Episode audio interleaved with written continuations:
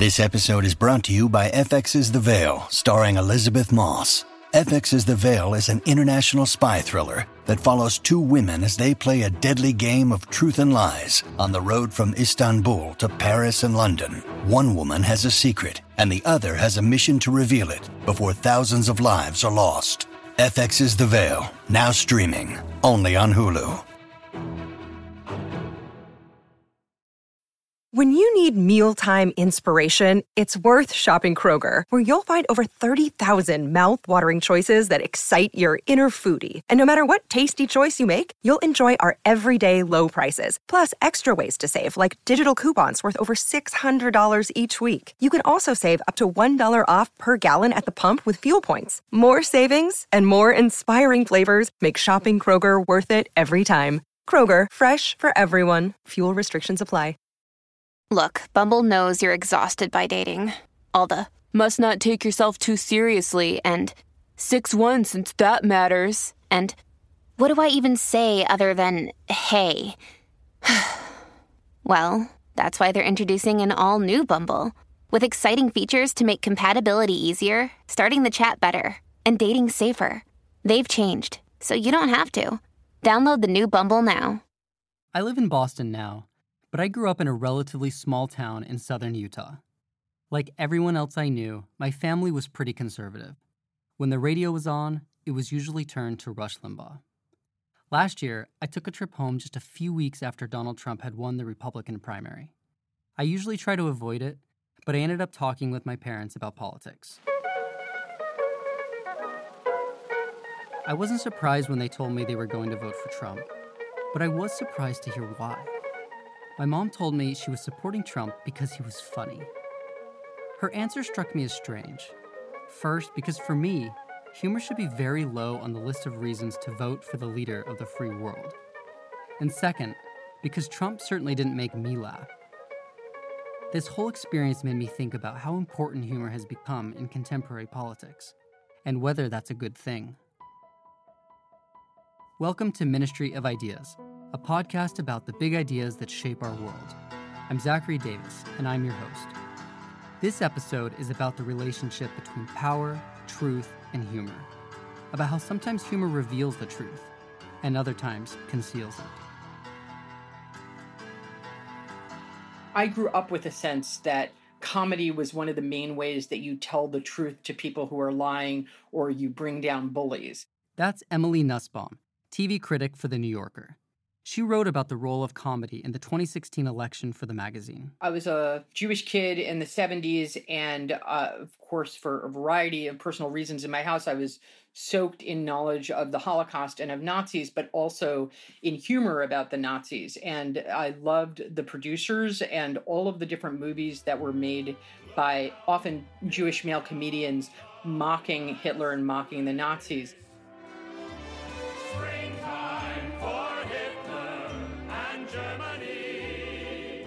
It had seemed apparent from the time I was a child that there was something incredibly cathartic and powerful about making a joke at the expense of a fascist or somebody who seemed powerful. But where did this idea that humor could be used to challenge the powerful come from? Greek playwrights like Aristophanes often used comic theater to mock politicians or the wealthy. But a recognizably modern form of political humor begins with the medieval court jester. Jesters were multi-talented entertainers, storytellers, acrobats, musicians, jugglers. And in time, they also became known for using jokes to tell the truth when no one else around them would dare. Shakespeare was fascinated by the character of the truth-telling jester. In King Lear, the court fool is the only one able to see Lear's bluster for what it really was, madness, and the only one brave enough to say it to the king's face. "Sarah, I'll teach thee a speech. Mark it, Nuncle. The sweet and bitter fool will presently appear. The one in motley here, the other found out there. Don't call me fool, boy." Jesters are still with us. Today, we call them stand-up comics. Here's Kwesi, a stand-up comic in Boston. My name's Kwesi Mensa. One of the things that I liked about comedy is you were able to talk about things that were important to you, but as long as you put it in the form of a punchline, people would listen. Like, people don't necessarily want to hear my thoughts about police brutality. But if I put it in a joke about Luke Cage, people will listen to that. A perfect example of this happened in October two thousand fourteen. The stand-up comedian Hannibal Buress was performing in Philadelphia when he made a joke about the city's native son, Bill Cosby. The sitcom legend and comic genius had been one of the most popular and admired men in the country for decades. He was America's dad. An audience member recorded Burress's routine on their phone. Let's get some T V. Pull your pants up, black people. I was on T V in the eighties. I don't curse on stage. Well, yeah, you're a rapist, so... I don't take you saying lots of motherfuckers on Bill Cosby himself if you weren't a rapist. At the time Buress made the joke, allegations of Cosby's sexual assaults had been public for more than a decade. But it was only when his routine went viral that journalists began to cover the story. Now, Cosby is finally facing charges in court. It seems that sometimes the only way we can really hear the truth is through humor. But what happens when the joke tellers aren't the people, but our politicians? Not the jester, but the king. Mister Truitt, your question to President Reagan. October twenty-first, nineteen eighty-four. It was the second presidential debate between President Ronald Reagan and former Vice President Walter Mondale. The first debate had gone terribly for Reagan. His closing statement was so rambling and incoherent that people began to suspect he might be suffering from mental illness. So it wasn't surprising when debate panelist Hank Truitt of the Baltimore Sun asked this question. You already are the oldest president in history, and some of your staff say you were tired after your most recent encounter with Mister Mister Uh, Mondale. Um, I recall yet that President Kennedy had to go for days on end with very little sleep during the Cuba missile crisis. Is there any doubt in your mind that you would be able to function in such circumstances? Not at all, Mister Truitt, and I, and I want you to know that also I will not make age an issue of this campaign. I am not going to exploit, for political purposes, my opponent's youth and inexperience. Deflection, charm, humor. It was irresistible. Reagan won the audience over. He won the moderator over. He even won Mondale over. Everybody was laughing. And when the laughter stopped, nobody seemed to care that Reagan hadn't addressed the serious question of his age and mental capacities. Reagan would win the election by a landslide a month later. Reagan really does cast this large shadow over our, our contemporary politics. This is writer Avi Steinberg. He's a contributor to the New York Times Magazine, and his writing often uses humor to illuminate the hard-to-see truths around us. And Reagan, as, as we know, obviously, he was he came out of Hollywood. But it's not just he came out of Hollywood. He, he, was, a, he was a comedian, right? He was he was a funny man. According to Steinberg, Reagan marked a shift in our expectations of the president. Policies and leadership were no longer enough.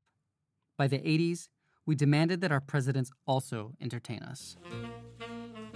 Nowhere is this new demand more noticeable than in the growing prominence and glamour of the annual White House Correspondents' Dinner. The dinner used to be a small event, mostly for D C journalists, with the highlight usually a performance by singers like Frank Sinatra or Barbara Streisand. But in nineteen eighty-three, Reagan started the tradition of putting comedy front and center. The commander-in-chief became the comedian-in-chief. Here's Reagan at one of these dinners. Larry also said that preparing me for a press conference was like reinventing the wheel. It's not true. I was around when the wheel was invented, and it was easier. Soon, the annual dinner started to make it onto the social calendar of celebrities. In the early nineties, Vanity Fair magazine even started throwing glitzy after-parties. By the two thousands, it was clear that comedy and politics were becoming increasingly entwined. Millions of people started getting their political news from comedians like Jon Stewart and Stephen Colbert. And even dedicated news channels such as C N N and Fox News began blending journalism and entertainment to ever greater degrees.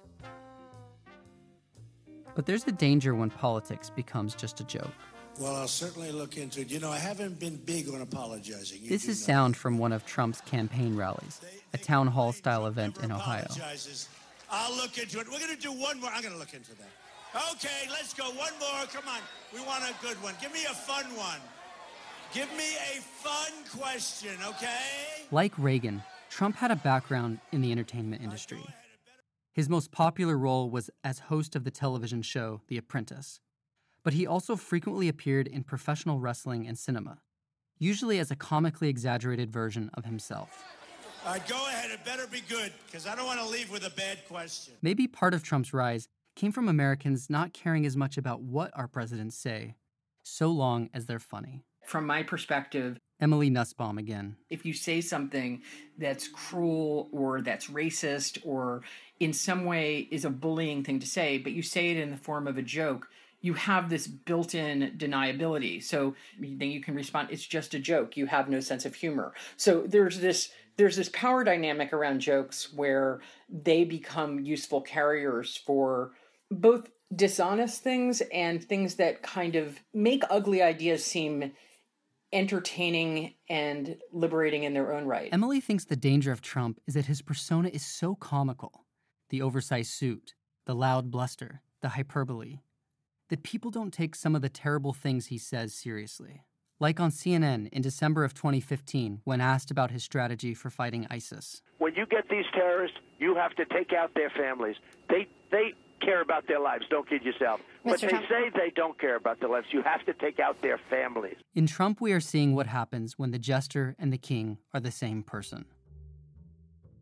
The spectacle is so overpowering that both supporters and detractors have trouble recognizing the difference between truth and farce. We are blinded by a weaponized humor. What is the solution to this dangerous mix of humor and politics? Some have sought to fight fire with fire, hoping that by mocking Trump and his supporters enough, truth will prevail. Because drunk is much more reflective of who... Here's H B O's John Oliver in his famous Make Donald Trump Again segment in February of twenty sixteen. Stop and take a moment to imagine how you would feel if you just met a guy named Donald Trump.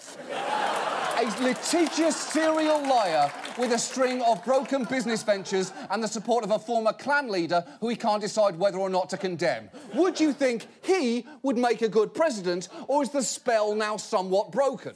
Obviously, the spell wasn't broken.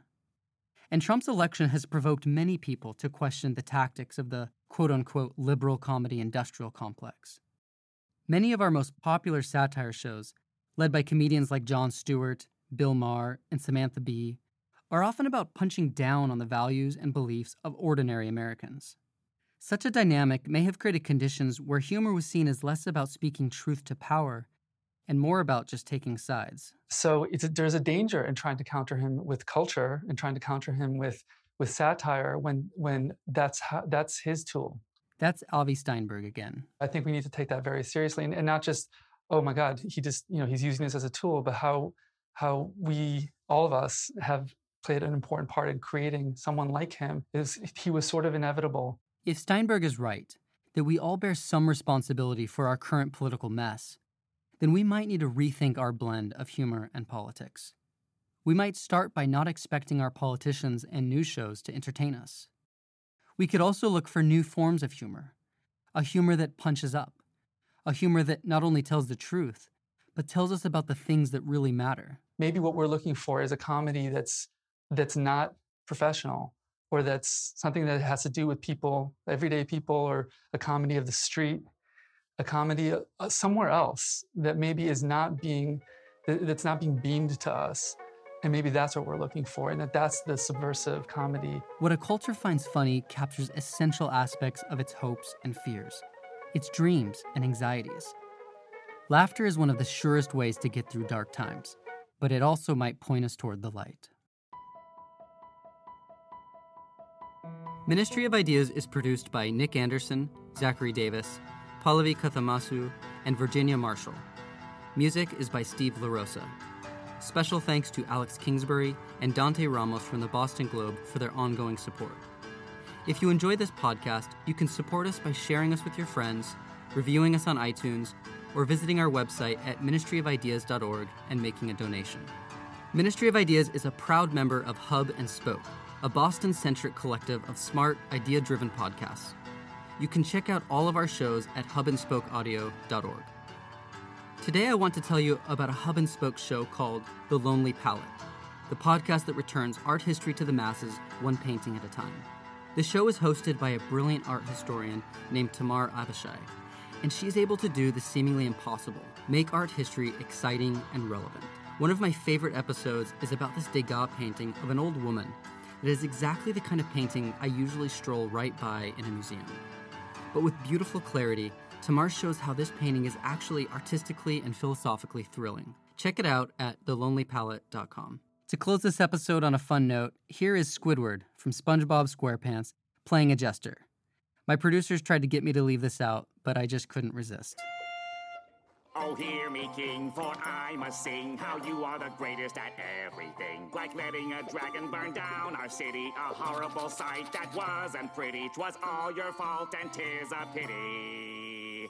You were bad, you are to blame. Now hang your kingly head in shame. La la la la la la la la la la la la la la la. The king is bad, the king's to blame. He hangs his kingly head in shame. La la.